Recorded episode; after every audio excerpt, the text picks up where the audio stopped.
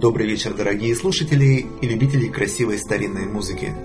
Одна из граней тонкого балансирования в богатом и разностороннем мире музыки является величайшая культура эпохи барокко и ренессанса, которая в огромной степени удовлетворяет жажду духовного и музыкального развития. Имена тех, кого мы знаем и чью музыку мы любим и привыкли слушать, нередко находят начало в тех композиторах, имена которых нам мало известны, но творчество которых произвело неизгладимый след на искусство ныне почитаемых и известных мэтров современной и классической культуры. Творческий и духовный посыл этой программы всецело направлен в сторону тех самых забытых личностей и великих заратустр прошлого, чья музыка является величайшим эталоном мысли и духовным изяществом видения настоящего искусства. Сегодня в нашей программе «Ночной экспромт» мы поговорим о представителях немецкой школы барокко Давиде Кёллнере и Эрнсте Готлибе Бароне, а также послушаем музыку итальянского композитора Алессандро Польетти. В 1670 году в городе Либертвольквитц родился немецкий композитор эпохи барокко Давид Кёллнер, который был современником Иоганна Себастьяна Баха.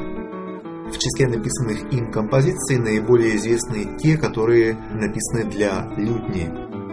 Некоторые из них исполняются и в наше время в аутентичном виде, а также в переложении для гитары. Давайте послушаем две прекрасные фантазии Давида Кёллнера: фантазия ре минор и фантазия фа мажор в гитарном исполнении.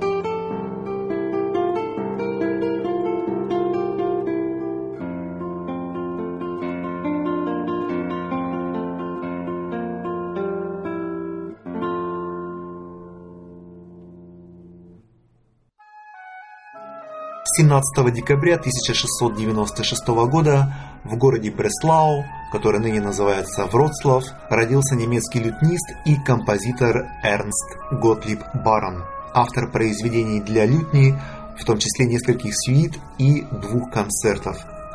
Эрнст начал изучать игру на лютне в возрасте 14 лет. Его первым учителем был лютнист Якоб Кагаут. До 1715 года Барон учился в Елизаветинской гимназии в городе Бреслау, а затем переехал в Лейпциг, в университете которого изучал философию и право. Из Лейпцигского университета вышли многие ставшие затем известными лютнисты. Позже Эрнст продолжил свое образование в Йенском университете у Якоба Адлунга. Здесь он совершенствовал свою игру на клавесине.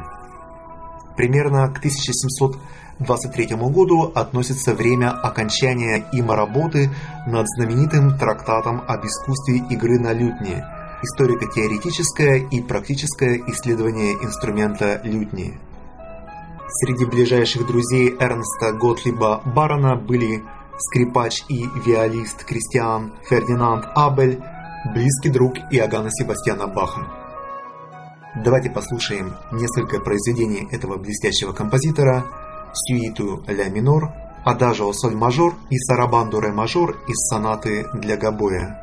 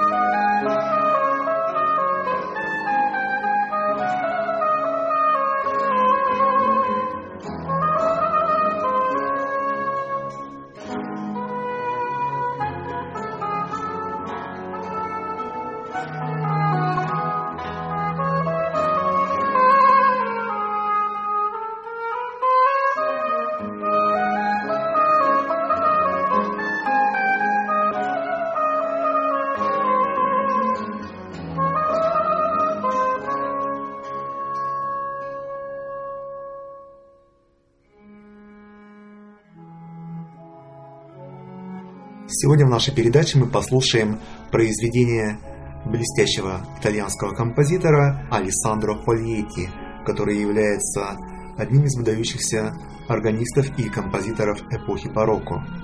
Во второй половине XVII века Польетти переехал в город Вена, где приобрел высокую репутацию композитора и исполнителя. В течение 22 лет Польетти занимал пост придворного органиста при дворе короля Леопольда I. Польетти внес значительный вклад в развитие фортепианной музыки, а также рядом произведений, написанных для клавесина. Среди близких друзей Алессандро Польетти значатся такие великие имена композиторов, как Иоганн Каспар Керль и Иоганн Пахельбель, которые в тот момент нередко посещали Вену. Эпоха творчества Алессандро Польетти приходится на время между творчеством Фрескобальди и поздним периодом эпохи барокко. Помимо инструментальных произведений, сюит, сонат, коллекции кансон и капричо, Алессандро Польетти написал ряд вокальных мессы и макетов. Давайте послушаем прекрасную музыку Алессандро Польетти, сонаты ре мажор и до минор и пассакалию.